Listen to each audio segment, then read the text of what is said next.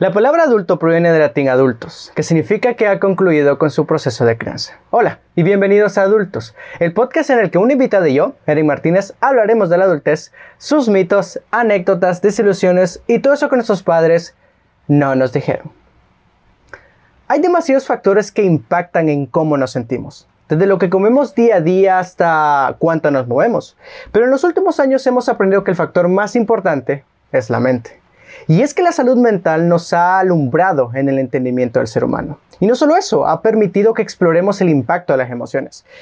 Sin embargo, propuesto una de las preguntas más importantes en nuestra vida. ¿Cómo debemos de cuidarnos? Y de eso va el podcast del día de hoy. Y no podríamos tener una mejor invitada para este episodio. Estoy muy feliz de tenerla aquí con nosotros, así que espero que se la pase muy bien. Pero para introducirse, ¿quién mejor que ella directamente? Así que dime, ¿quién eres? Hola a todos, a cada uno de los que nos están escuchando, que nos están viendo. Mi nombre es eh, Gabriela Murcia, como me gusta que me llamen. Eh, soy estudiante de la licenciatura de Psicología en la Universidad Francisco Gavidia. Eh, una carrera maravillosa. me considero una persona bastante abierta, una persona bastante sociable, divertida. Es por eso es una de las razones por las que elegí esa carrera, eh, fue porque me considero una persona que es, es, fácil de hablar conmigo. O sea, puedes hablar de lo que sea conmigo y no te voy a gustar. Eh, si quieres un consejo, eh, yo estoy aquí para, para quien necesite un consejo. por eso me decidí a estudiar esta carrera, porque me di cuenta de lo, de lo mucho que todos necesitamos hablar a veces y no encontramos con quién, no sabemos con quién. Y no me arrepiento. Eh, la psicología es de las carreras más importantes de hoy en día.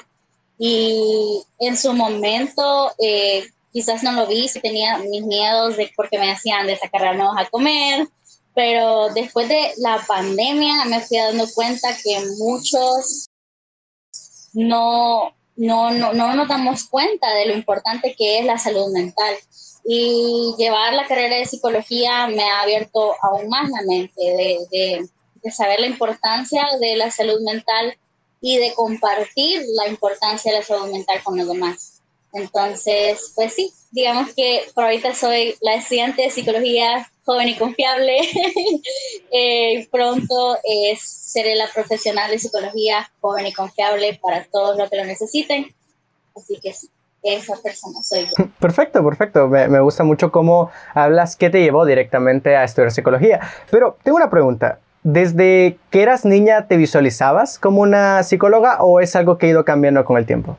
Es algo que fue cambiando con el tiempo. Eh, pues desde, chica me gustan mucho las artes, el pintar, el bailar, el cantar, eh, las manualidades, todo lo que tiene que ver con artes.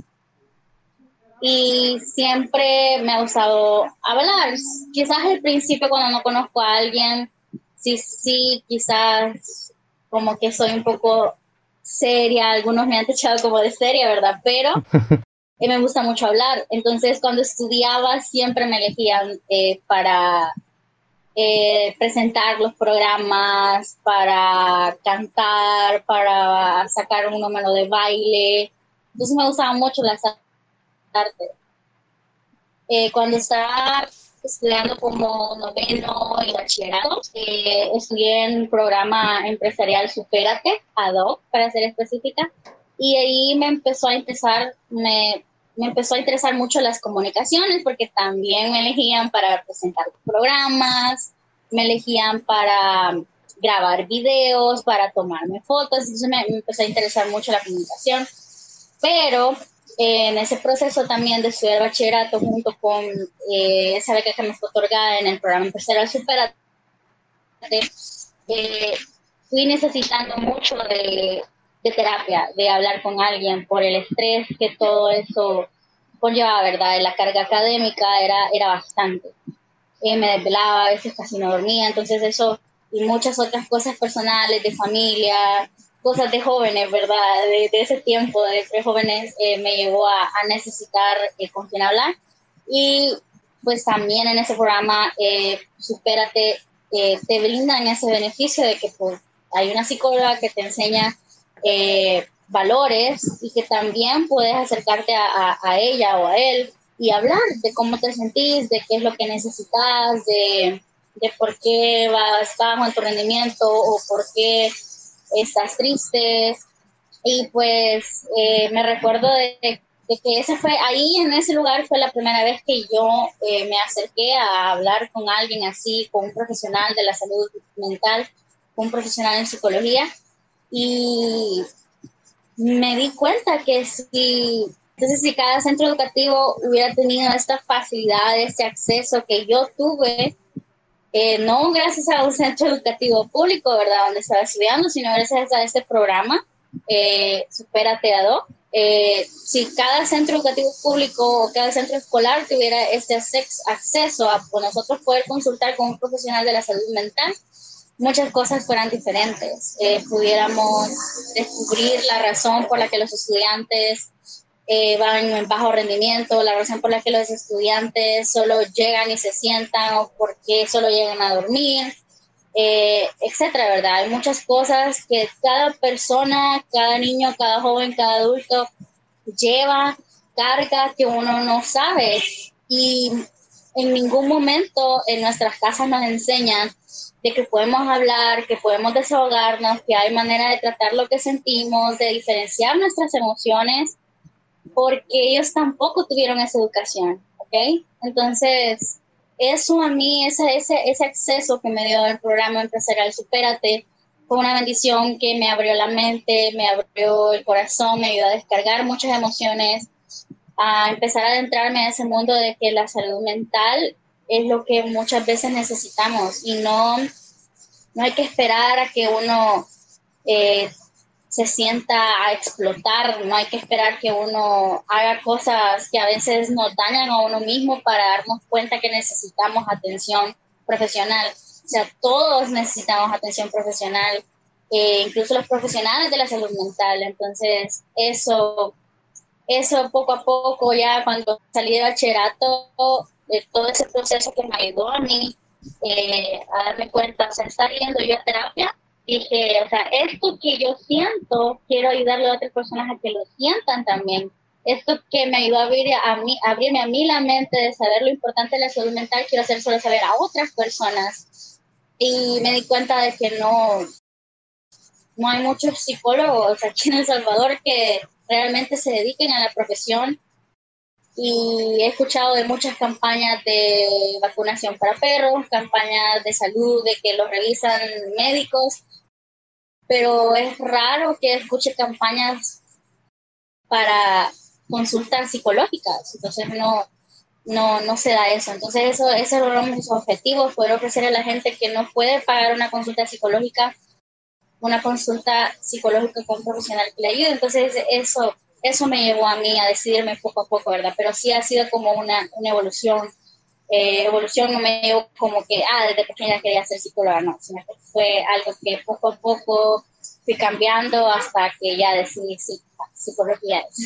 Wow, realmente me parece muy interesante cómo el impacto directamente de la salud mental te acogió en su manto y a partir de eso pues fuiste entendiendo de qué será el papel que desearías em, desempeñar más adelante en los años venideros en tu vida. Y me parece muy interesante, creo que has dado una representación de qué significa entrar a terapia, qué significa someterse a este tipo de procesos y lo realmente bueno que es para nosotros.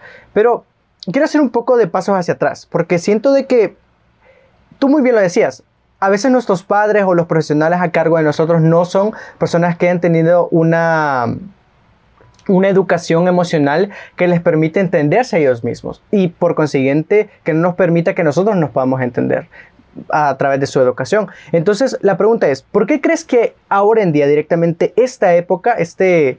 Eh, este momento del siglo XXI es cuando más abundan las enfermedades eh, o los trastornos psicológicos. Eh, Creo que, bueno, hablando de, quizás de estos tiempos, ¿verdad? Eh, una de las mayores razones por las que se ha, digamos, desenfrenado la depresión, la ansiedad eh, y tantos trastornos mentales, ¿verdad? Eh, principalmente creo que una de las razones más recientes es todo lo que vimos con la pandemia, eh, cuando, inició, eh, cuando inició el encierro.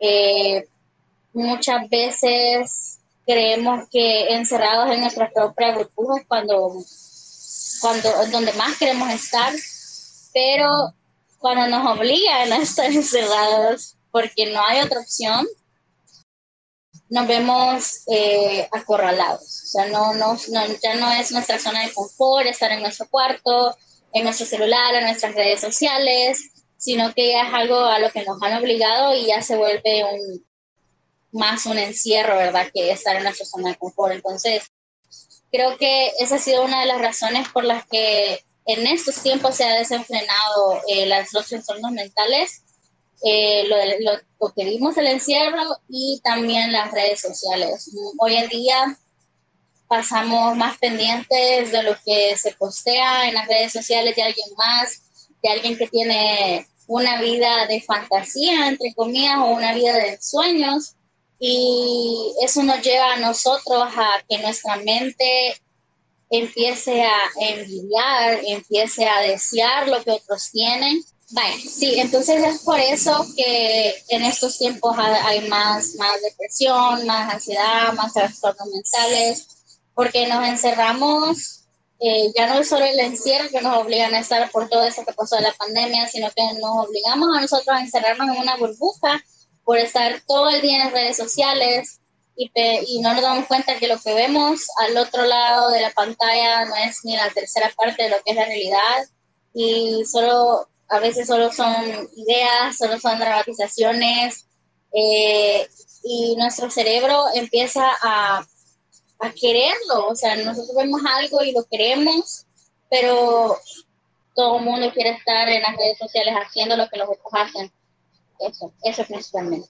Me parece realmente muy interesante cómo sacaste a relucir sobre todo el tema de las redes sociales y la pandemia, porque estamos en un momento crítico en la que la estabilidad emocional de mucha gente, a partir de todo lo que pasó en la cuarentena por factores que no teníamos en lo más absoluto control, nos impactó de manera muy negativa. Entonces, eh, inevitablemente la pregunta es, ¿Cómo podemos combatir la ansiedad y la depresión en primera instancia?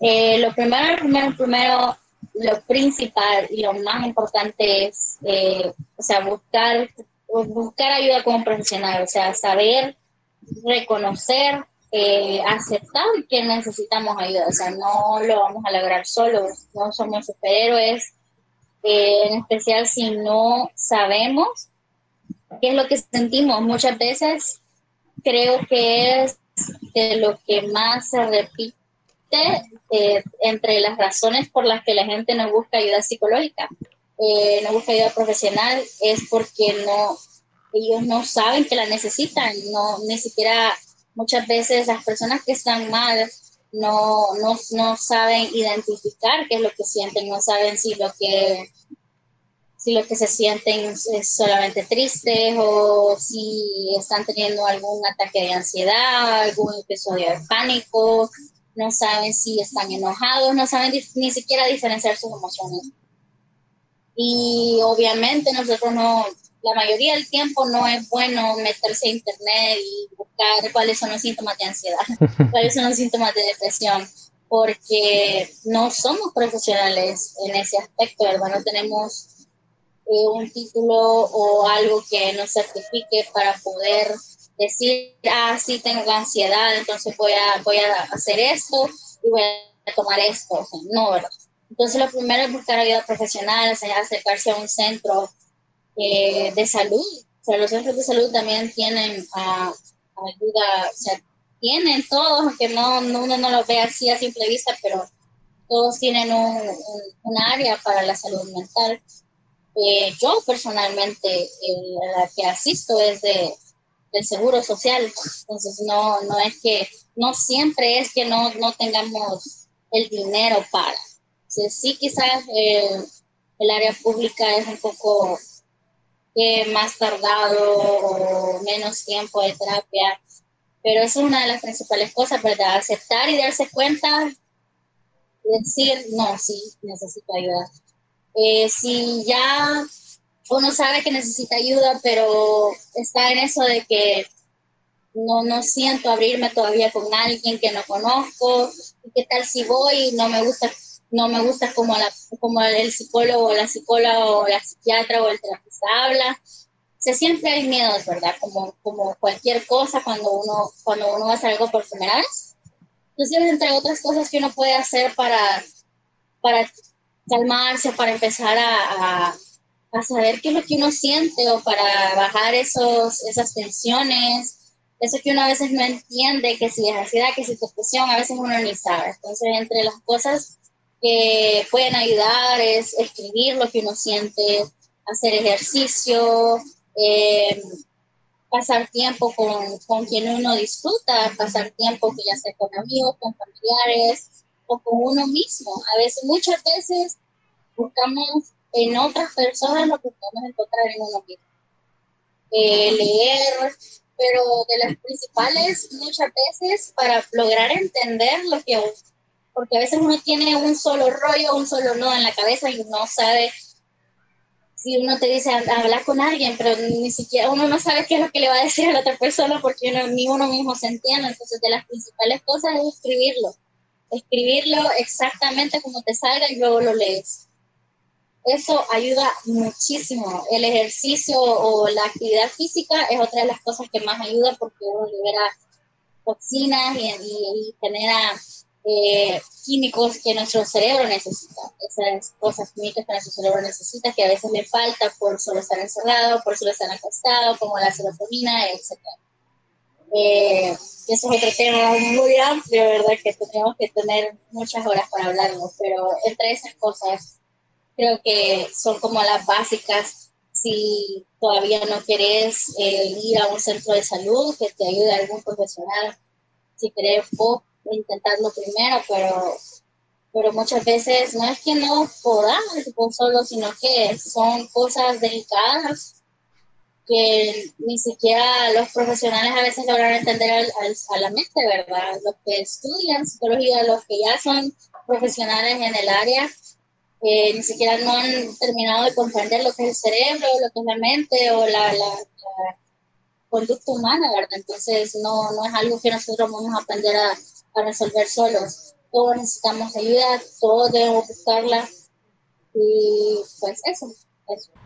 Ok, perfecto. Ya directamente nos hemos metido al tema de la terapia y creo que es el medio más idóneo para combatir este tipo de trastornos mentales, de cuidar nuestra salud mental. Sin embargo, alrededor de la terapia siento que hay mucho desconocimiento, mm, muchos mitos, mucho que mucha desinformación. Entonces me gustaría que le definieras a las personas que nunca han estado en terapia o que quieren entrar en terapia, ¿qué es la terapia realmente? Ok, la terapia es, debería de ser eh, un lugar en el que te sientas cómodo. Debería de ser eh, un lugar en el que no tengas miedo de decir lo que sea que sintas o lo que sea que, vos sintas que necesitas descargar. Eh, muchas veces hay mitos sobre lo que es la terapia porque no, no es que vos un día vas a decidir, así ah, voy, a, voy a buscar ayuda, vas a llegar donde alguien, ese alguien te va a empezar a hacer preguntas y te vas a empezar a sentir mejor. O sea, buscar, eh, empezar, cuando vos empezás a buscar ir a terapia, es un proceso largo, un proceso largo y, no es fácil. O sea, eh, cuidar de tu salud mental no es, definitivamente no es algo que va a ser fácil no es algo lo que vas a, ver cambios de la noche a la mañana.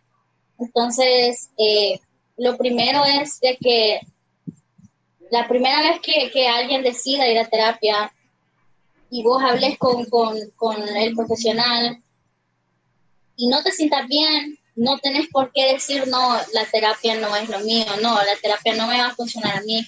O sea, es de, si no me funciona con esa persona, intento con otra persona, intento con otro profesional porque todos tienen distintas formas de trabajar. No hay un solo tipo de terapia, hay diferentes tipos de terapia porque hay diferentes tipos de personas. Eh, la gestal, eh, etcétera. Hay muchos. Eh, los principales son como nueve, cognitivo conductual, etc. Entonces, no, no podríamos solo trabajar de una manera, haciéndote preguntas, o un profesional haciéndole preguntas a, la persona que va a pasar terapia, o, o, el profesional de salud mental haciéndole que escriba o que solo que dibuje, porque muchas personas no se sienten cómodos de una sola manera, porque somos, somos todos diferentes, tenemos diferentes personalidades, diferentes maneras de sentirnos cómodos. Entonces lo principal es no darse por vencidos. Eh, muchas veces no nos vamos a sentir cómodos con una persona, con un profesional, ¿verdad? Entonces lo mejor y lo más saludable es buscar a alguien más. Si este profesional es, eh, su palabra, valga la redundancia, un verdadero profesional y tiene ética, eh, va, va, a aceptarlo. Y si no, eh, con más razón uno tiene que salir corriendo de ahí. No tenemos que sentirnos juzgados en una terapia, no tenemos que sentir que no podemos hablar o, que no, no, esto no se lo voy a contar porque me va a regañar, ¿verdad? O sea, se supone que, que tenemos que estar en un lugar, tiene que ser nuestro lugar seguro, tiene que ser nuestro, nuestra cuevita, el lugar seguro en el momento que nosotros hacemos terapia.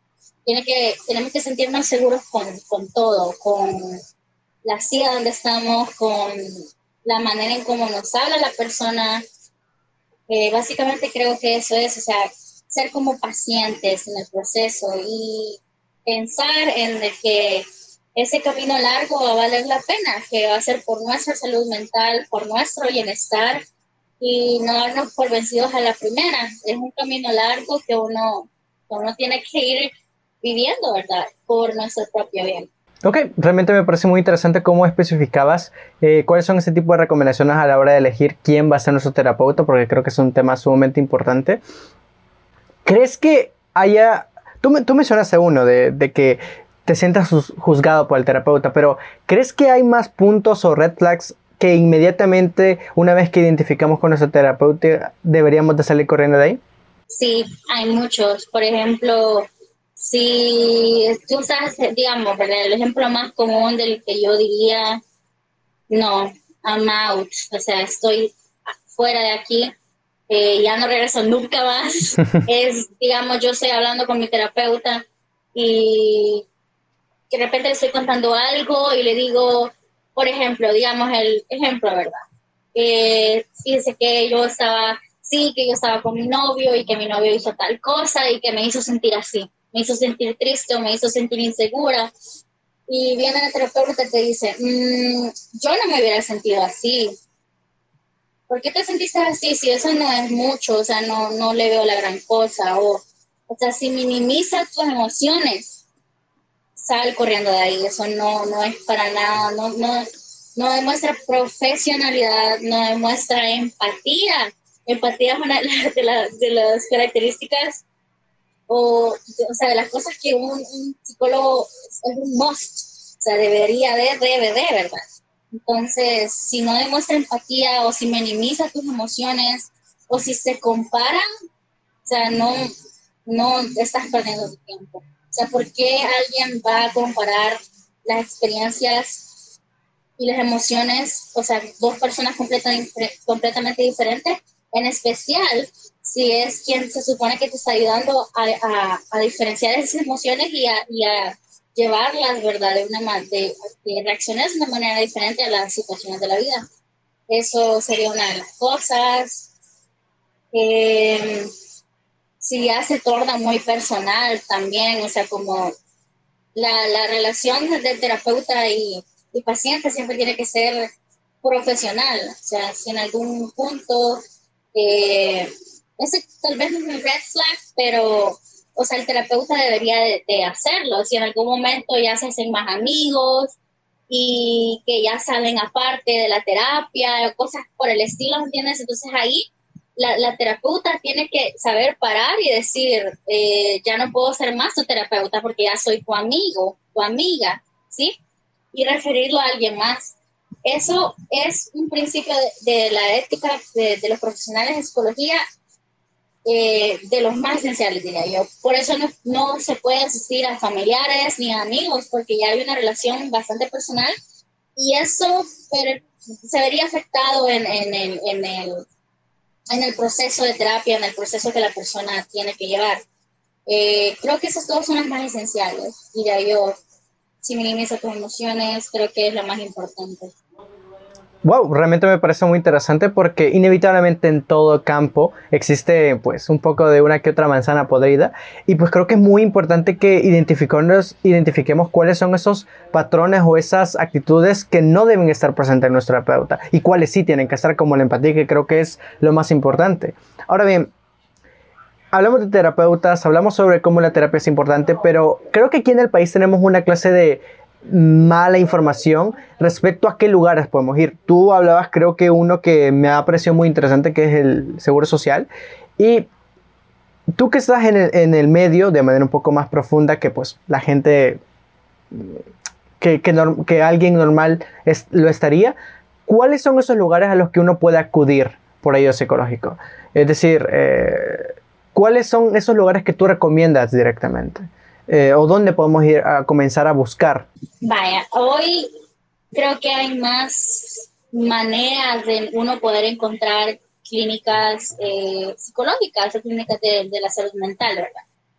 Eh, las ventajas de ir a, al seguro social, no todos tienen, ¿verdad? No todos tienen ese área de salud mental, pero la ventaja de ir al seguro social si cotizas o si alguien cotiza por vos en el seguro es de que, o sea, ellos te evalúan primero, ¿verdad? Te evalúan, te pasan un cuestionario, te hacen preguntas bastantes, eh, o sea, bastante abiertas, ¿verdad? Y depende de eso, pues te dicen si necesitas psicólogo, psiquiatra, o si solo necesitas psicólogo, etcétera si vos vas con un psicólogo, eh, o sea, eso te cubre todo, todo, todo lo que vos vayas a hacer en la, terapia psicológica te lo cubre. Y si, si también te piensas con un psiquiatra, también, porque el psiquiatra ya está, eh, ya tiene, o sea, tiene, o sea, es un profesional de la medicina también, entonces te puede recetar medicinas, medicamentos que necesites para tu proceso. Y eso también te lo cubre. O sea, la ventaja es de que básicamente tenés el servicio y no, no gastas, no pagas más que eh, para transportarte al, al, lugar, al centro de salud. Eh, la desventaja del centro, de un centro de salud público que tenga un área de salud mental es de que no hay muchos psicólogos en, en un centro de salud público. O sea, son, son muy pocos. Y si son muy pocos, hay menos tiempo para que cada persona pueda estar en terapia. Creo que son como 30 minutos nada más que puedes estar en terapia. Y cuando una, una sesión eh, de terapia tiene que ser por lo menos de 45 minutos. Y las sesiones te las dejan eh, entre semanas, o sea, vas martes, por ejemplo, yo voy, mar, iba, ¿verdad? Porque ahorita eh, he parado martes, y luego martes hasta la otra semana. Y dependiendo de, cómo, de cómo es tu caso, deberían de ser por lo menos dos sesiones por semana. Entonces, esa es la desventaja de que tenés menos tiempo, o sea, tenés un límite eh, para poder eh, ir en tu proceso, para poder hablar, para poder hacer todo lo que quieras en la sesión, porque hay otras personas esperando. Entonces está como colapsado en ese, en ese aspecto, ¿verdad? pero al menos en mi experiencia en el centro de salud público, la, la experiencia ha sido, eh, o sea, la calidad ha sido igual que en un privado. Y eso ya depende definitivamente del profesional, del, del, terapeuta, ¿verdad? Eh, del licenciado, del doctor, depende de la persona, porque o sea, podemos estar en un privado, pero alguien no es ético, entonces la experiencia va a ser diferente. Pero personalmente he tenido la misma experiencia, muy profesional, muy ético, es todo lo que me ha tocado en, tanto en privado como en público. Ahora en privado la ventaja es de que, o sea, puedes extenderte el tiempo que querrás, o sea, el tiempo que, si, si vas a pagar una sesión de 45 minutos, tenés los 45 minutos, si vas a pagar una sesión de una hora, tenés la hora, y no hay nada que te interrumpa porque estás pagando por los servicios. Eh, la desventaja es que si necesitas eh, atenderte con un psiquiatra, el psiquiatra es un poco más, más caro, ¿verdad? Y también necesitas medicamentos. Pero hoy hay muchas otras maneras eh, de poder buscar más, digamos, más opciones privadas, eh, porque en Instagram, en Facebook, hay, o sea, hoy hay bastantes terapeutas, bastantes profesionales de salud mental que hacen sus páginas en, eh, en redes sociales y que por ahí promocionan, ¿verdad?, sus servicios. Es, tienen, hoy la mayoría tienen las dos opciones de hacer eh, terapias así, virtuales o terapias presenciales, ¿verdad? en, lo que pasó la pandemia estuvo bastante, bastante, eh, se escuchaba bastante eso de las terapias virtuales. Entonces, la verdad es que lo que yo les recomendaría es de que si no tienen como la, la accesibilidad, ¿verdad? Pero quisieran buscar eh, alguien que les ayude, quisieran buscar un profesional de la salud mental es de que, que busquen en, en, en, redes sociales. Eh, tampoco se dejen llevar por alguien. Lo primero, si van a buscar a alguien eh, en un centro privado o por redes sociales, es pedir que tengan su título. Eso es esencial. Que ver, o sea, qué tan estudiado están, qué tan reales, ¿verdad? Que si están preparados para atenderlos a ustedes y ir probando ir probando con 45 minutos, y si no les gustó virtual, eh, pues van intentan presencial, y si les gustó virtual, pero quieren adentrarse más a eso, entonces después primero virtual y después presencial, etc. Eh, eso es lo que yo les aconsejaría, pero lo primero es probar, o sea, ver, que hay muchas páginas que a veces suben promociones, eh, que dos sesiones por tanto, si quieren intentar privado, si quieren intentar en público, si es de acercarse a que un doctor eh, general los evalúe primero y luego van a hacer su cita, si, si cotizan con el seguro, hacen su cita y yo quiero hacer cita con psicólogo y el psiquiatra, se acercan, ellos les hacen la evaluación y les dicen, ¿verdad? Pasan a la primera sesión y luego les dicen, vaya, te voy a ver tal día pero es de que se acerquen, que lo hagan, que tomen ustedes el primer paso, porque muchos pueden saber, o sea, vos puedes saber que, necesitas ayuda profesional, tu mamá, tu papá, tu familia, tus amigos pueden saber que necesitas ayuda profesional, pero el único que puede hacer algo por vos sos vos mismo.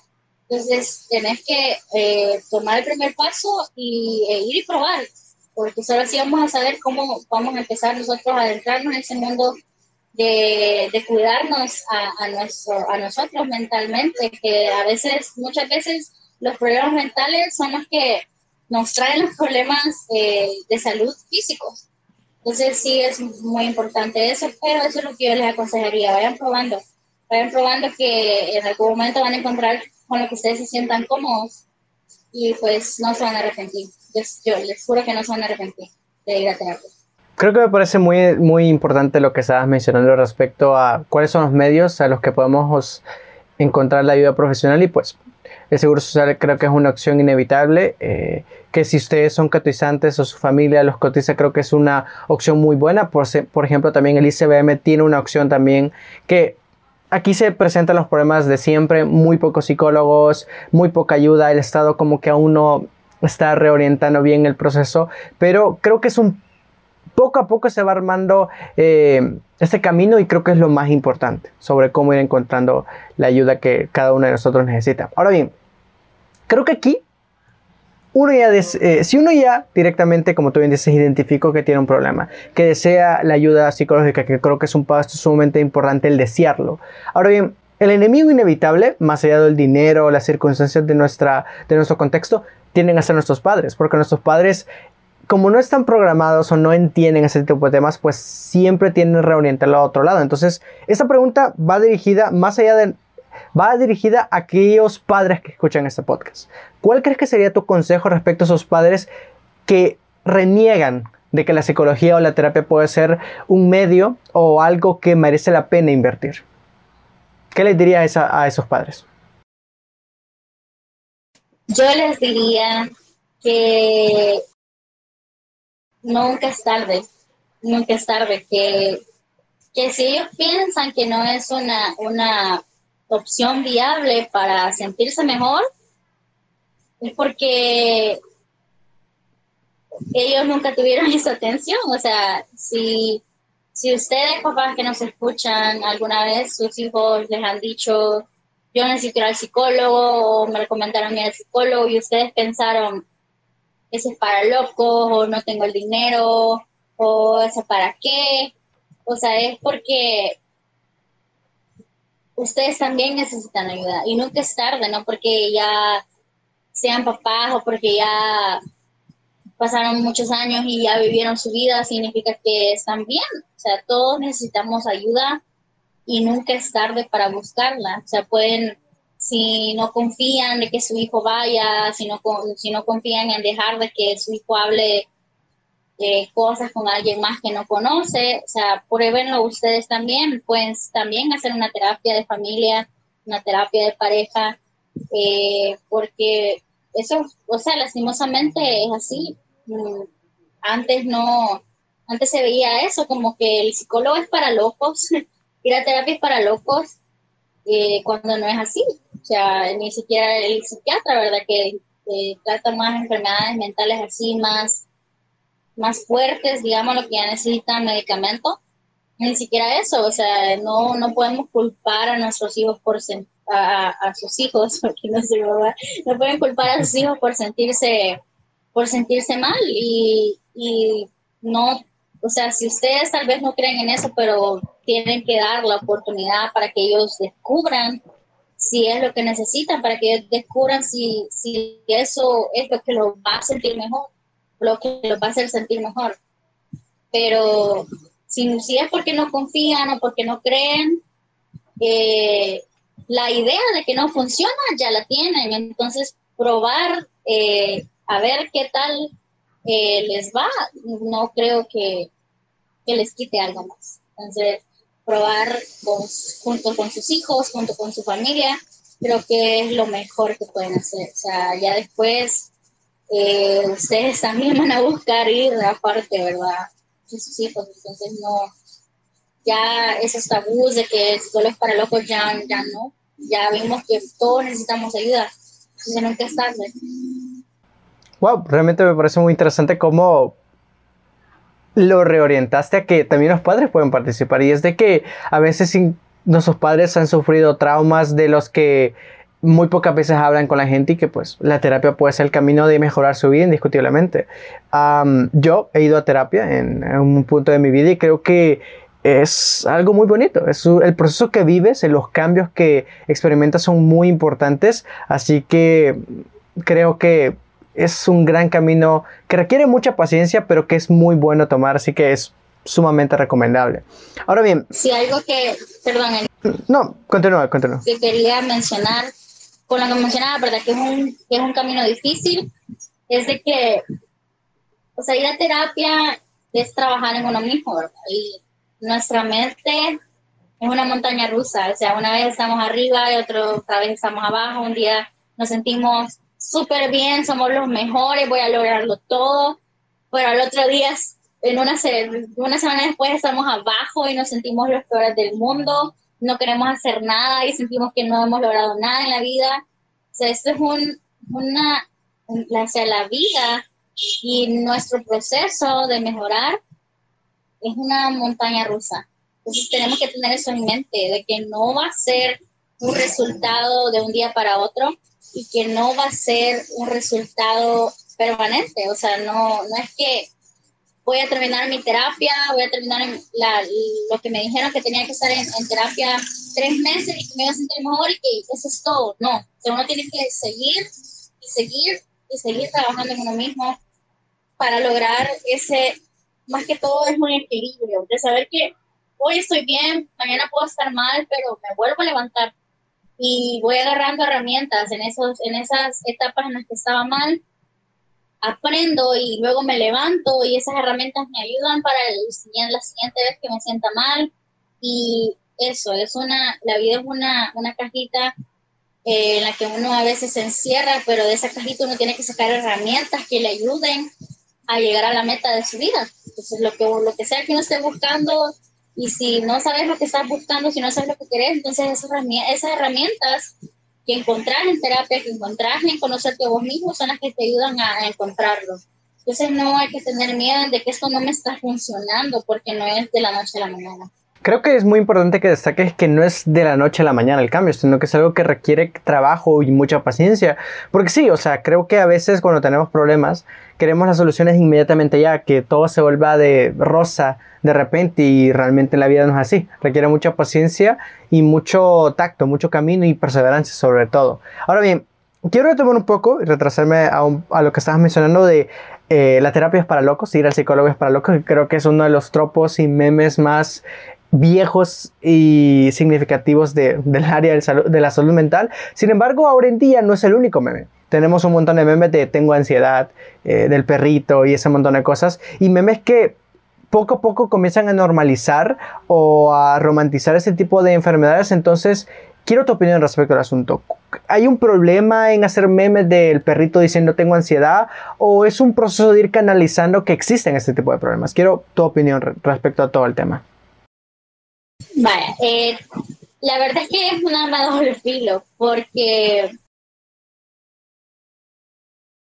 o sea, depende de cada persona, porque, por ejemplo, o sea, no es un chiste, o sea, las enfermedades mentales no, no es un chiste, eh, pero depende de cada persona, porque, o sea, yo puedo tomarlo con humor y tal vez yo puedo estar pasando por un, un trastorno de ansiedad o, o un problema de trastorno de depresión.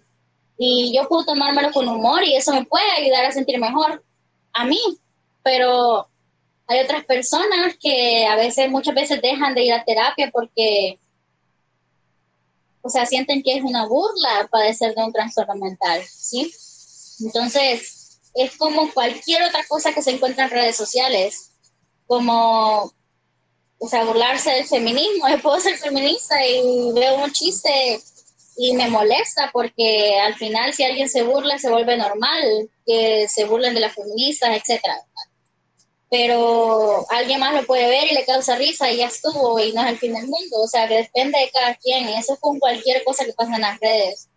Eh, depende de cada persona, pero sí es un arma de doble filo. O sea, dependiendo de la persona que lo ve, hay que también eh, saber de que Así como el estrés, no sé si han escuchado, eh, hay ciertos niveles de estrés.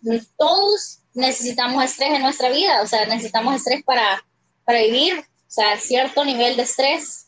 Así igual con la ansiedad, o sea, la ansiedad es un, una respuesta normal del cuerpo a ciertas situaciones eh, en las que nos sentimos presionados o en las que no, en las que es algo nuevo, cuando pasamos por una experiencia nueva, sentimos ansiedad, eh, se nos acelera el corazón, eh, se nos acelera la respiración, eh, sudamos, o sea, eso es una respuesta completamente normal de nuestro sistema. Pero ya un trastorno de ansiedad, ya la ansiedad patológica, que se llama ya, eso ya es una enfermedad mental, entonces, como lo mencionaba, el meme del perrito, ¿verdad? Tengo ansiedad. o sea, no. Depende de, cómo lo tome cada persona pero es algo que no podemos controlar, o sea, es algo que no podemos controlar como, como profesionales de la salud. Siempre van a estar ahí, no podemos controlar, digamos, ¿verdad? Que yo ya soy, ya tengo mi clínica y no, yo no puedo controlar lo que mis pacientes vean en sus redes. No puedo controlar el cómo eso los haga sentir, porque todos somos diferentes, todos sentimos diferentes, todo nos afecta de diferente manera, todos. Entonces yo diría que o sea, si uno ve algo en redes que no lo hace sentir bien, lo mejor es evitar ese tipo de contenido. Porque yo me puedo reír con el meme del perrito, pero alguien que de verdad tiene ansiedad y que está pasando por un momento bastante fuerte de ansiedad patológica, puede sentirse incluso más ansioso de pensar, están hablando de mí, hicieron ese meme por mí porque yo tengo ansiedad y me siento de esa manera, se están burlando de mí. Entonces depende de cada persona. Una persona que tiene una ansiedad, un trastorno de ansiedad patológico fuerte, de ansiedad patológica fuerte, eso es una de, las cosas que, que, más resaltan. Que no es porque quiere ser el centro de atención, no es que está buscando atención, no es que piense que todo se trata de esa persona, pero la persona con ansiedad es así, o sea, piensa que todo se trata de, de, de ella o de él. Y si se burlan de algo, se están burlando de mí. Y si se enojan, si alguien está enojado, está enojado conmigo. Entonces, todas las personas reaccionamos diferente. Eh, puede que alguien haya estado en un episodio de ansiedad y se levante y ve el meme y se recuerde que sí se sentía de esa manera, pero solo se ría porque ya no se siente de la misma manera.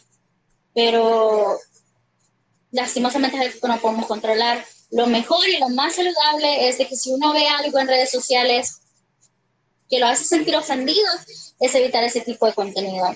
Punto bloqueo la página, dejo de seguir la página, dejo de seguir a la persona incluso, porque muchas veces tenemos agregadas a personas en nuestras redes sociales que se burlan de quienes padecen de, de trastornos mentales, quienes se burlan eh, por otros eh, temas sociales, ¿verdad? Y si a nosotros eso nos hace sentir ofendidos, simplemente presionamos el botoncito de eh, unfollow, de dejar de seguir, y eso nos da una paz mental, eso nos hace sentir mejor y nos evita que en un futuro nos vamos a topar con ese tipo de contenido que nos hizo sentir mal. Eso. Francamente me parece muy, muy valioso todo lo que has hablado en este a partir de la pregunta porque creo que es muy importante que diferenciemos de que hay diferentes grados de problemas mentales. Unos que pueden, como tú dices, ser un poco más normales y otros que pueden ser más complicados. Y el contenido de Internet pues es, un, es una cantidad de situaciones que te pueden poner incómodo, una cantidad enorme. Entonces, saber qué consumir, saber cómo cuidarnos es sumamente importante. Y a partir de eso la pregunta que se me viene es la siguiente. Ok, vamos a terapia, estamos bajo un proceso en el que queremos cambiar. Aparte de la terapia, ¿Qué otras cosas podemos hacer para estar, para cuidar de nuestra salud mental, para estar bien con nosotros mismos? Mm, creo que muchas veces eh, una de las cosas que nos cuesta hacer o nos cuesta tomar en cuenta es que nosotros podemos empezar a ir a terapia, estamos bien, estamos haciendo nuestro esfuerzo por cambiar, pero las personas a nuestro alrededor no hacen el mismo esfuerzo y tenemos personas tóxicas en nuestra vida, personas que no nos aportan nada positivo, que no aportan a nuestro proceso, que no nos ayudan y que, que muchas veces por esas personas nosotros dejamos caer en, en estilo dominó todo lo que logramos. Entonces, eh, creo que es una de las cosas que uno más tiene que ver a la hora que uno está tratando de cambiar, o sea, con qué personas es, o sea, ¿qué, qué tipo de personas tengo en mi vida, qué tipo de persona quiero ser yo, entonces con qué tipo de persona yo voy a comenzar a salir. Y si uno tiene a alguien que, que sabe que, que, le está haciendo daño o que, que no siente que no, no está aportando o que digamos una amiga, un amigo, un novio, una novia tóxico que lo único que hace es celarte, lo único que hace es darte inseguridades, pero nunca lo has hablado y no quieres perder a esa persona, entonces lo primero es hablarlo. Mira, esto que haces me hace sentir de esta manera y yo no quiero eso en mi vida. Entonces, si la persona realmente eh, está interesado en tu amistad, está interesado en tu amor, está interesado en tu persona, va a también buscar un cambio y así los dos lograr evolucionar y crecer juntos, ¿verdad? Si es una pareja o o tal vez seguir siendo amigos, pero quizás un poco más alejados, pero siempre siendo amigos. Eh, creo que esa es una de las cosas más importantes. ¿Qué tipo de persona quiero ser? Entonces, ¿con qué tipo de persona me voy a afectar? ¿Qué tipo de persona voy a tener en mi vida? Eh, ¿Qué tipo de personas ya tengo en mi vida y qué es lo bueno que me aportan? Saber diferenciar eh, cuando alguien me está manipulando. si alguien, si alguna persona cercana te dice, no, desde que estás yendo a terapia, eh, ya no sos la misma. Claro que no soy el mismo, claro que no soy la misma. Si lo que quiero es cambiar, lo que quiero es mejorar, por eso estoy yendo a terapia. Entonces, si alguien de verdad te quiere, sea lo que sea cambios que tengas para mejor, no, no te va a gustar. Entonces, creo que mirar a nuestro alrededor, evaluar si de verdad nos aporta algo importante en nuestra vida, algo que nos ayude a mejorar, algo que nos ayude a crecer. Y si no, pues debemos de aprender a soltar.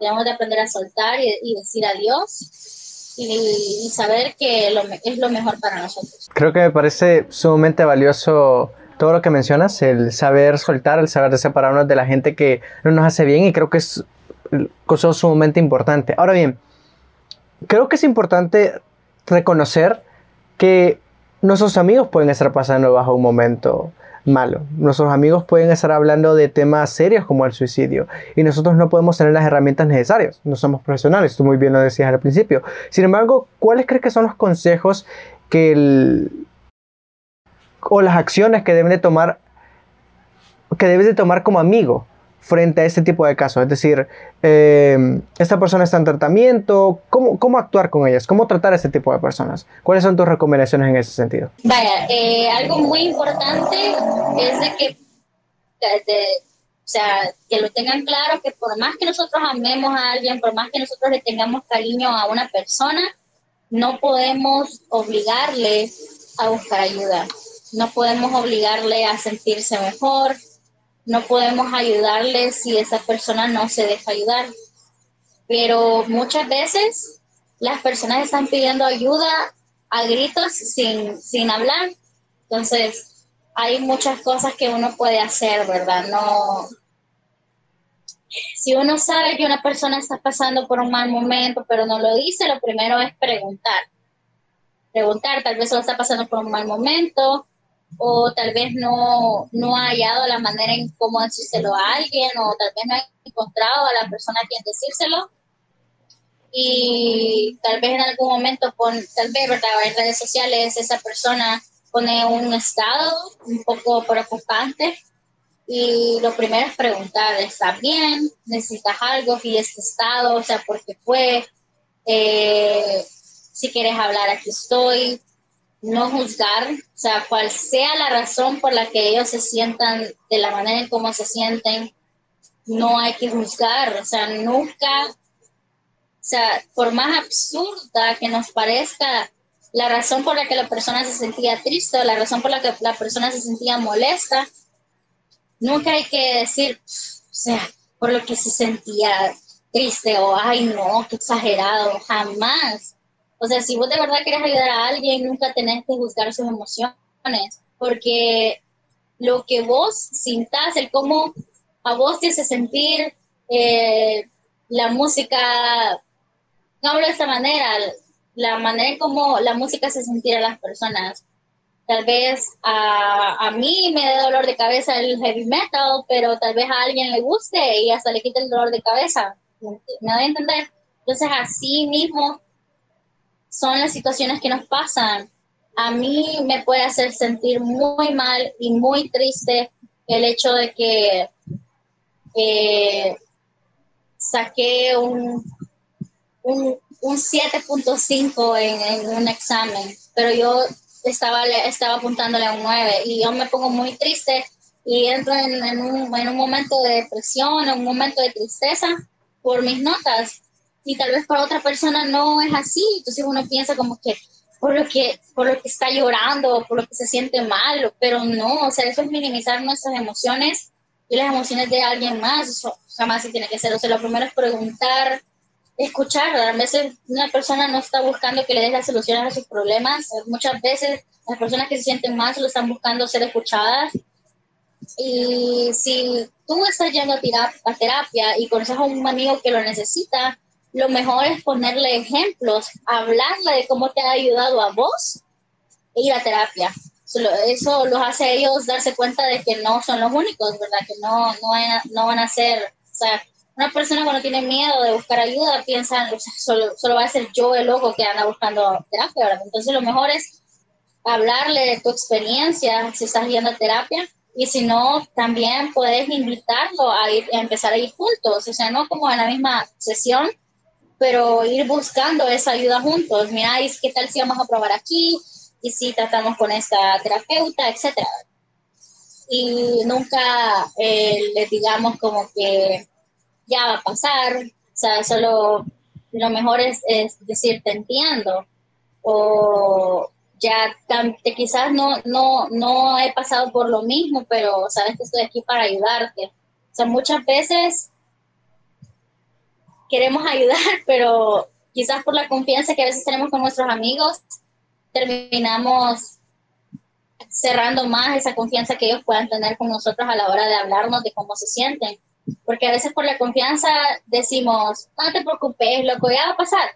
O, no, hombre, vos por eso estás así, ¿no? Ya, ya, ya vas a ver que ya, ya mañana te vas a sentir mejor. O sea, no, solo a veces solo ellos necesitan ser escuchados o solamente necesitan de un abrazo o solo a veces ni hablar ni nada, solo decirle, si sabes que esa persona se siente triste, decirle, mira, ¿y si vemos una película o quieres ir al cine? O sea, ponerte a hacer actividades que le hagan a esa persona salirse de, esa nube negra en la que se encuentran en ese momento.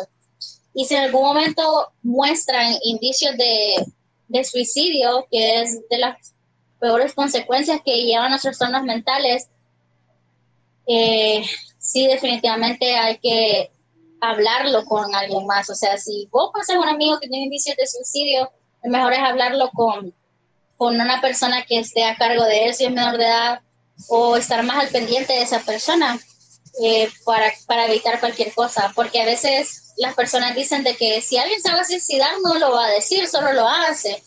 Es mentira. La mayoría, en cuestiones estadísticamente, la mayoría de personas lo dicen si lo están pensando, lo dicen y arrojan red flags todo el tiempo de que, de que lo han pensado. Hay muchos casos de que no, que uno ni siquiera se da cuenta.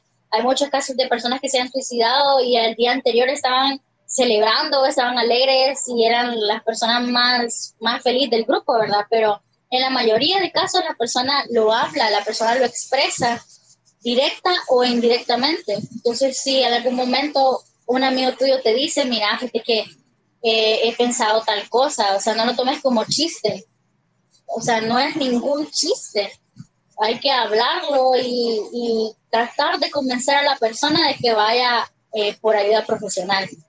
Eso.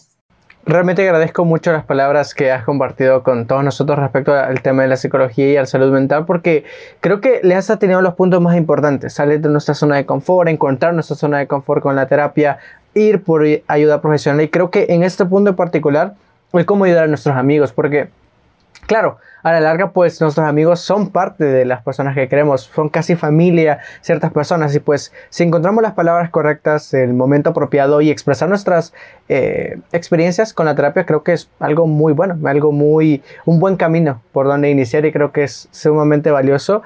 Eh, Gaby estará más que de acuerdo conmigo de que hemos tocado una parte muy, muy pequeña de lo que significa la salud mental y que, pues, obviamente hay un montón de cosas que se podrían preguntar todo eso, pero quería abordar principalmente los temas que en este momento están más latentes, la depresión, la ansiedad y cómo combatirlas, cómo abordarlas y creo que pues eso lo hemos abordado propiamente, de verdad que a Gaby agradezco mucho por, por haber tomado, eh, por haber dicho todo lo que dijiste, creo que eso, de eso se trata este podcast, de compartir ese tipo de experiencias. Así que pues digamos que vamos a dejar de lado el tema emocional. Bueno, de cierta manera, como le, eh, creo que la mejor recomendación es que busquen ayuda profesional, busquen aquellas personas que los estén apoyando y los consejos están propuestos y dichos. Así que por favor, eh, es importante que encontremos cómo sentirnos bien y ese es el camino. Ese es el mejor camino. Así que bueno, Gaby, vamos ahora a la sección de tu experiencia como adulto como tú, tú muy bien sabrás contigo mismo, ya eres una adulta, ya, ya eres una persona que, que pertenece a este rubro de gente que en este momento está eh, está tratando de luchar con los diferentes problemas del sistema. Así que eh, vamos a hacer una sección de preguntas concretas. Eh, en los que, pues, como te digo, vamos a retratar tu experiencia como adulta. Va la primera pregunta. ¿Cuál crees que es el peor consejo que has recibido de alguien mayor o de tu familia? Mm. de quedarme en el trabajo porque gano bien. Creo que el peor consejo porque yo, o sea, yo pienso de que no hay nada más importante que sentirte bien, que sentirte, que sentir paz en lo que haces, que si por lo menos no es lo que querés, que tal vez solo es un proceso, pero si no te sentís bien haciéndolo, eh, no, hay, no hay razón por la que seguir en ese lugar. Y mi, familia me, me decía mucho, ¿verdad? No, no, no, no, no te vayas a hacer ese trabajo, que ganan bien, que yo sé que es estresante, me decían, pero el, el pago lo vale. Y yo, no, mi salud mental no vale ningún sueldo. y sí cuesta, o sea, sí cuesta, porque son, es tu familia, tu mamá, tu papá la que te lo está diciendo, ¿verdad? Y uno se queda pensando, entonces, ¿será que estoy haciendo mal? Pero uno siempre tiene que pensar en, el bienestar mental, porque muchas veces si uno no se siente bien en el lugar donde está trabajando, si no siente buen ambiente, si solo te genera estrés, si te levantas en la mañana y decís otro día, o sea, eso no es vida.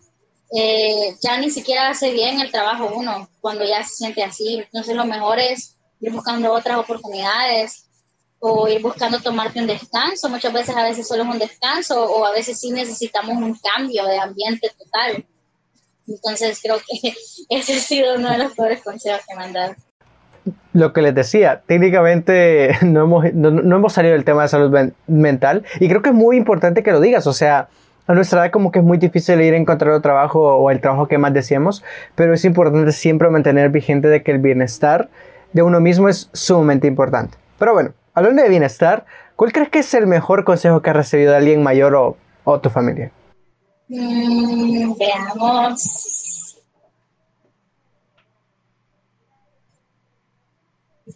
Quiero ver. no sé, o sea, he recibido varios, solo que...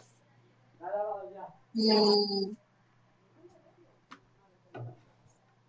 quizás como no depender de nadie. Es el consejo que mi abuela me ha dado toda la vida y que, o sea, que lo he seguido porque ella es mi ejemplo. O sea, no, el no depender de nadie, en especial si sos mujer, eh, el depender de alguien te puede llevar a, a después quedarte sin nada o después estar eh, tambaleando en que tenés que buscar a alguien que te supla, ¿verdad? Entonces yo desde, desde muy pequeña, o sea, desde que pude comenzar a trabajar, trabajo, eh, y desde hace aproximadamente quizás unos dos años y medio soy completamente independiente. Eh, me pago mis estudios y todo, entonces creo que ha sido los mejores consejos que me han dado de no depender de nadie, de, de ser independiente, porque soy lo que soy y he aprendido todo lo que he aprendido gracias a buscar eso, buscar el ser independiente, el buscar, eh, el buscar no necesitar a nadie para, para lograr lo que, lo que siempre quiero lograr. Y la independencia es algo que uno prueba y al menos en mi caso, ¿verdad? Yo probé la independencia y ya, ya no me quise salir, o sea, ya no quise regresar a estar en, en, un, en un, nidito, ¿verdad? Que uno se encuentra cuando está con, con, sus papás. Eh, pero, o sea, así como es una, la independencia, así como es una, una, una ¿cómo se dice? Un, una vida, un tipo de vida que te enseña mucho, que te da muchas herramientas, también es, difícil. Muchas veces uno siente que no lo va a lograr, o sea, no voy a poder sola, a veces me decía, ¿verdad? O sea, o no voy a aguantar, o a veces quería tener cerca a mi mamá y, y, sentía que, iba a escuchar otra vez ese te lo dije, porque hay, o sea, en medio del proceso de independencia, ¿verdad?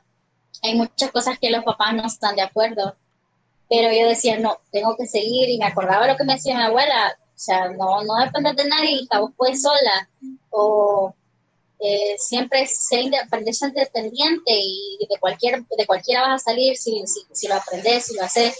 Entonces, lo he logrado, o sea, todas las veces que, que, que me acuerdo de ese consejo, lo logro. Y creo que es el mejor que me han dado porque sea, me visualizo así, puede ser independiente, no depender de nadie. Si quiero algo, o sea, lo, lo, tengo al tiempo. Y si no, pues veo cómo me rebusco. Y si no me siento bien con algo, lo cambio. Y ese, ese que Wow, realmente requiere mucho valor la acción que tomaste en tu proceso de independización.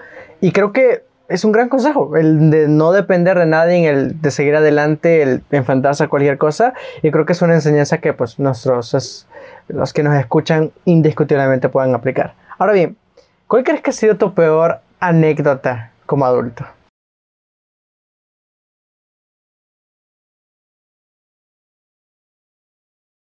Como anécdota.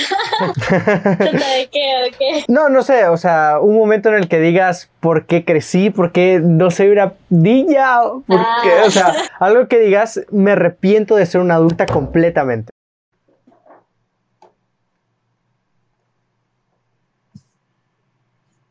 Quiero ver.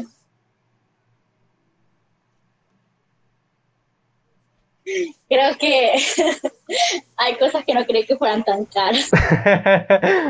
En el proceso de, de independencia, creo que, pues sí, uno se va haciendo de sus cosas, ¿verdad? Y, o sea, uno, cuando estábamos, no sé, cuando yo estaba pequeña, yo veía que, que tenían todo, pues, o sea, mis papás siempre, o sea, no, no es que siempre teníamos de sobra, hubieran tiempos difíciles, pero yo, yo nunca vi que nos faltara nada, nunca vi que nos faltara de comer, siempre teníamos cada quien su cama, almohadas, eh, cortinas, o sea, todo. Y mis papás ganaban el mínimo, cuando el mínimo era menos todavía. Y éramos tres niños en la casa, dos niñas y un niño, y nunca nos hizo falta nada, siempre teníamos nuestros cuadernos, nuestros libros, nuestra ropa, zapatos dos veces al año y yo, y ganaba en el mínimo. y hoy que, o sea, a, veces tengo que comprarme mis cosas y yo me pregunto cómo hacían papás, no entiendo, o sea, una de las, de las cosas que yo dije, o sea, ¿cómo, ¿cómo va a ser tan caro es la ropa de cama? O sea, yo no entiendo cómo es tan cara la ropa de cama. y, o sea, uno se queda como, ay, no, o sea, ya, me acaban de pagar, ya se me fue. Y, y solo para mí, o sea, yo no tengo hijos, mi única responsabilidad son pagar las cosas de la casa y pagar mi universidad. Y, y aún así, a veces yo o sea, no, a veces no sé qué se hace el dinero, ¿verdad? También es de bastante disciplina y de saber hacer presupuesto y administrar tu dinero. Pero no sé si es porque son otros tiempos y las cosas están más caras, pero, pero sí, eso es de las cosas más impactantes como adulto que yo he tenido. Así que, que cada vez que yo voy a gastar en algo, o sea, no me duele, pero cada vez que yo voy a gastar en algo, yo me pregunto cómo hacían mis papás, o sea, hasta el momento yo no lo comprendo y a veces le pregunto a mi mamá, ¿verdad? Y ella solo me dice, bienvenida a la vida de adulto, mira, que y hacía. Pero creo que sí, es de las cosas más impactantes. Eh, y ahí, o sea, quizás uno siempre se va adaptando, pero no me gusta mucho cocinar. pero a veces el hambre me hace correr, ¿verdad? Para cocinar. y uno, o sea, se va descubriendo, porque a mí no me gusta cocinar, pero hoy, o sea, tengo un menú bastante variado, ¿verdad? Y me sorprende a mí misma y como que mm, puedo cocinar. o mm, no me queda tan mal, ¿verdad? Y, y, y yo que decía cuando estaba pequeña, como no, yo, yo no voy a cocinar, yo voy a tener a alguien que me cocine. y le voy a pagar a alguien para que me cocine, pero ya creces y te das cuenta de que tienes que hacerlo, tienes que aprender, aunque no te guste y, y ya no lo haces y, y, y, a veces cocino y ya ni ganas de comer me dan porque tengo que lavar trastos, tengo que eh, limpiar todo lo que ensucié y ya, ya no me quedan ánimos de comer. Entonces, me dan ganas de decirle a mamá que me regrese por donde me trajo. Pero creo que esas, esas son las cosas como que más impactantes que he tenido, así como de cambio, ¿verdad? De vivir con mis papás y a cambiar a la idea de la independencia. Güey, eh, Frank, realmente es muy interesante todo lo que mencionas y creo que sí, o sea, hasta que uno no pasa por el proceso no se da cuenta de las pequeñas cosas importantes y wow, o sea, ya estoy un poco asustado respecto a la ropa de cama, no lo voy a negar, pero tranquilidad, ánimos que eh, algo se puede conseguir de todo esto. bueno, eh, hablando de, eh, ya hablando un poco de otro tipo de experiencias, ¿cuál crees que ha sido tu mejor anécdota como adulta? Que digas, bueno, valió la pena crecer, o sea, algo bueno tiene que haber. Comprarte tus cosas es lo mejor de la vida de adulto. y no hablo quizás de, de cosas de que, ay, perdón, de que vi una, una camisa y me la compré, o sea, eso también es satisfactorio, pero quizás eso, las primeras veces, ¿verdad? Que te compras tus cositas, pero cuando ya sos independiente y podés comprarte una tele y tenerla ahí y, disfrutar que la compraste con tu dinero y que, y que la tenés ahí es tuya y que, y que te costó a vos, es lo más satisfactorio de ser un adulto, o sea, saber que, que valió la pena las depeladas o valió la pena ese día pesado que tuviste. Al menos yo, yo amo gastar mi dinero en cosas para la casa. Eh, hace poco, hace poquito, eh, compré, compré una, una TV.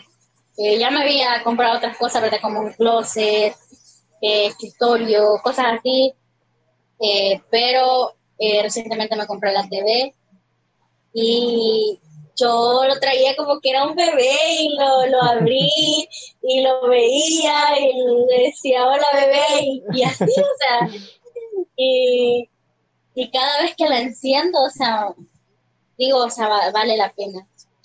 Creo que es de, de, las cosas más satisfactorias como adulto que, de como adulto e independizarte, porque o sea, sí estuve, o sea, estuve quizás trabajando como adulto y todavía estaba bajo el techo de mis padres.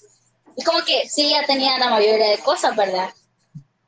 Pero no es lo mismo como ir armando tus cositas y ya no estar bajo el techo de tus papás. Y lo segundo es eh, conocer tus límites. O sea, o sea, cuando ya sos independiente, ya no estás con tus papás, ya vos sos el que te limitas, o sea, ya no tenés a, tu mamá o tu papá hablándote, o a tu mamá y a tu papá diciéndote no, o a tal hora, o, o cosas así, va.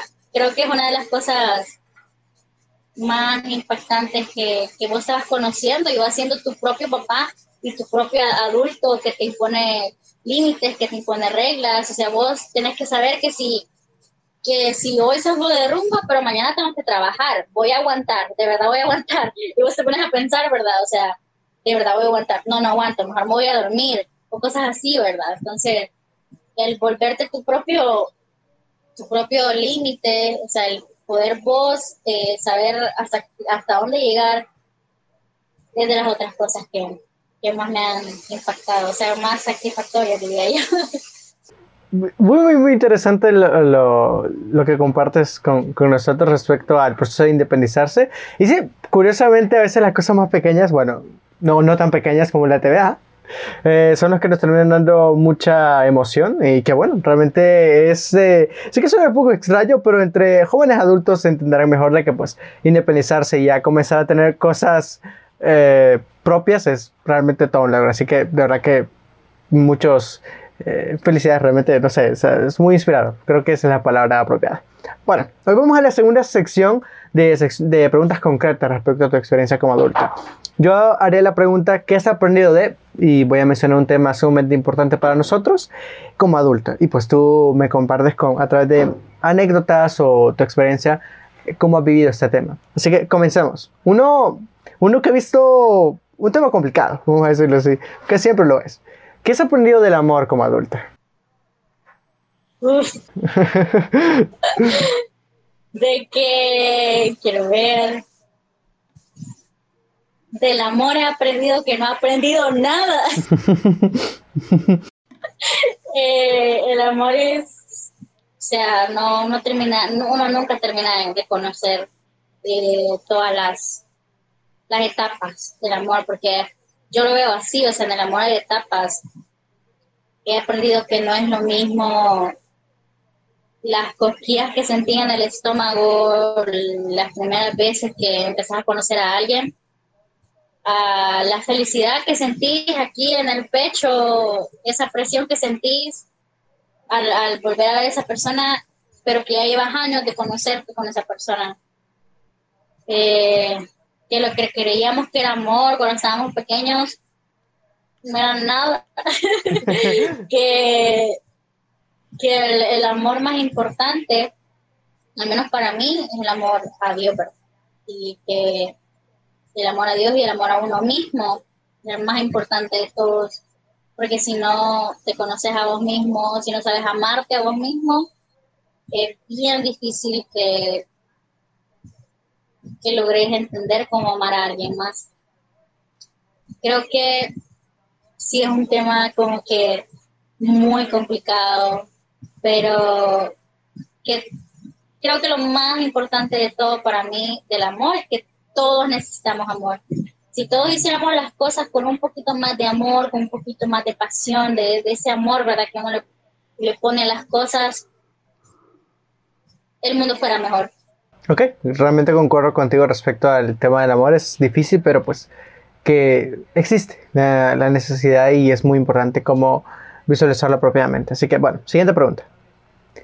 ¿Qué has aprendido del dinero como adulta?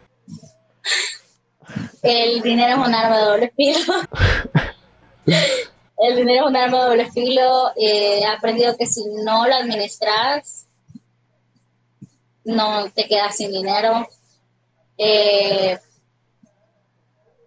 he aprendido que, o sea, tal vez el dinero no te da la felicidad, pero la estabilidad económica sí. Muchas veces, eh, la mayoría de veces los problemas que se inician en una familia, en una pareja, son por problemas de dinero. O sea, que porque no alcanza, que porque faltó esto, que porque no nos va a alcanzar la comida. O sea, acordándome, ¿verdad?, de, de cuando estaba pequeña en mi familia. Creo que eran, era de las razones por las que más muchas veces, ¿verdad? En el pasado eh, habían problemas en casa, porque no alcanzaba, eh, cosas así, ¿verdad? Entonces, tal vez el dinero no te da la felicidad, pero la estabilidad económica te puede ahorrar muchas tristezas, muchos enojos. Entonces es mejor aprender a administrarlo, aprender a hacer presupuestos, a llevar un control de lo que gastas y lo que no gastas, cuánto te sobró, cuánto vas a tener para, para tal fecha, el ahorro es súper importante. Eso es lo que aprendí del dinero. Más que todo con independizarme. O sea, yo sé que siempre con mi mamá, con mi mamá ¿verdad? Y con mi papá, o sea, ellos siempre me dicen, hija, o sea, si necesitas, o sea, aquí estoy. Pero a uno ya independizándose le da más pena, a menos a mí, ¿verdad? A mí me da más pena decirle a mi mamá, no me ha pasado, ¿verdad? Gracias, gracias a Dios no me ha pasado pero me daría pena decirle a mi mamá, o sea, como que mi mamá, mí, no tengo para ir a trabajar, ¿verdad? que me un dólar. Cosas así, ¿verdad? O sea, eh, eso, creo que eso es lo que aprendí del dinero, es el, es el lema quizás, como que tal vez el dinero te da la felicidad, pero la estabilidad económica te ahorra mucho dolor de cabeza. Ok.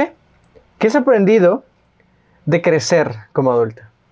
Que nunca dejas de crecer tal vez eh, yo de estatura no, no crecí mucho, pero así como adulto, a veces uno cree que lo sabe todo, que ya aprendió todo, que ya le pasó todo, pero no, o sea, uno nunca deja de aprender, uno nunca deja de crecer y uno, uno siempre va aprendiendo, siempre la vida te da, te da lecciones de todo lo que te pasa, todo lo que te pasa. Entonces, creo que eso, nunca creer que ya, ya nos pasó todo lo que nos tenía que pasar, porque a veces apenas comienza. O sea, yo a veces siento que, que me han pasado unas cosas y como siempre, ¿verdad? Uno a veces está arriba y uno a veces está abajo, a veces he pensado, ya, ya no puedo más pero apenas tengo 22 años y solo Dios sabe todo lo que me falta por vivir. Y apenas empieza, o sea, apenas, yo siento que apenas comienzo, que apenas estoy comenzando a crecer en muchos aspectos de mi vida, tanto profesionales como personales. Y eso que nunca, nunca se deja de crecer. Siempre, siempre hay algo que nos enseña, lecciones que nos da la vida, que nos hace crecer más. Ok, realmente muy importante lo que menciona respecto a crecer. ¿Qué has aprendido de los amigos como adulta? Que amigos solo Dios. Amigo, solo vos mismo. O sea, sí, eh, yo estoy rodeada de personas tan maravillosas. Tengo todavía amigas que hice cuando tenía ocho años. Eh, lo importante de los amigos en la vida adulta es saber que, ya no es como cuando estábamos pequeños, que íbamos a estudiar juntos, que llegaban a nuestras casas y comíamos juntos, que pasábamos toda la semana juntos, que salíamos a, a jugar todos los días. Eh, lo importante de la amistad en adultez es saber de que si de verdad consideras a alguien un amigo, saber que está ahí y que va a estar ahí cuando lo necesites, pero que también tiene una, tienen una vida. O sea, que está bien que no tengan tiempo para verse, está bien que, que no concuerden en muchas cosas, pero que lo que los mantenga unidos sea esa amistad, una, una amistad sincera, una amistad real, que no, no, no hay que mezclar eh, amistad con, con negocios. eh, o sea, si en algún momento uno va a hacer eh, algún proyecto con un amigo, hay que mantener lo profesional y la amistad separado, ¿verdad? Creo que eso es lo que he aprendido de la amistad en la adultez. Perfecto. ¿Qué has aprendido del alcohol como adulta? Que no hay que beber cuando uno se siente mal. eh, cuando uno está mal eh, mentalmente o emocionalmente, el alcohol tiende a hacer estragos en el cuerpo. Eh, pega más y puedes no acordarte al día siguiente. Que todo, todo en exceso es malo, o sea, siempre puedes divertirte, eh, pero con, con, moderación. Y lo más importante de, del alcohol en la adultez es que sepas con quiénes vas a ir a tomar, sepas con quiénes vas a tener una noche en la que hay alcohol, porque no, hoy en esos tiempos, o sea, es confiarle tu vida a alguien con quien vas a salir, entonces no hay que hacerlo con cualquiera. Eh, siempre revisar tus bebidas, si el hielo no flota, si el hielo no, no está arriba, no, no lo tomes y sale corriendo de ahí.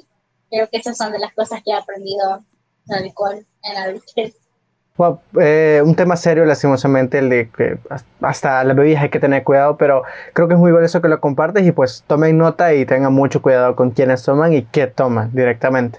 Y bueno, yo, última pregunta. ¿Qué has aprendido del sexo como adulta? Veamos. De que hay que ser claros. Hay que ser claros. Eh, si el sexo no es algo que en lo que vos estés listo, o sea, decírselo con quien sea la persona con la que estés saliendo o, o algo, si quieres algo, si solo quieres algo casual, también hablarlo. Si para vos es algo importante y no estás listo, no estás lista, también hablarlo y si la otra persona no respeta eso, entonces es mejor que te vayas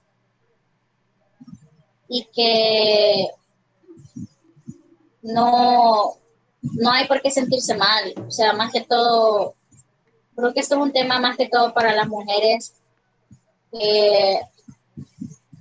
Muchas veces, o sea, quizás todavía se mira bastante que hay tabúes de que porque la mujer, la mujer es virgen, o sea, una mujer virgen vale más que una mujer que no es virgen, cuando la virginidad es algo que a saber quién lo inventó, ¿verdad? O sea, la virginidad no, no, no existe, o sea, tenés que, o sea, vos tenés que saber como mujer o como hombre lo que querés, lo que querés guardarte bien, o sea, eso está perfectamente bien si es lo que vos querés, pero, o sea, si pasó, fuera o no fuera planeado, pero pasó, y con tal que te sientas bien con eso, que o sea, tal vez la primera experiencia no va a ser buena, ¿verdad? Pero, pero uno tiene que ir conociendo su cuerpo, qué es lo que le gusta, qué es lo que no le gusta, cómo se siente cómodo uno. Y lo más importante es que no hay que, no hay que entregarse con cualquiera, o sea, muchas veces, aunque sea casual, o sea, si uno no se siente cómodo con alguien, no tiene confianza, después uno se siente mal, o sea, después uno puede sentirse mal, ¿verdad? Como que, porque lo hice, entonces uno tiene que conocerse, o sea, lo principal de temas como el sexo es aprender a conocerse, aprender a saber qué es lo que a uno le gusta y aprender a decir, si hago esto, después me voy a sentir mal, entonces no hacerlo.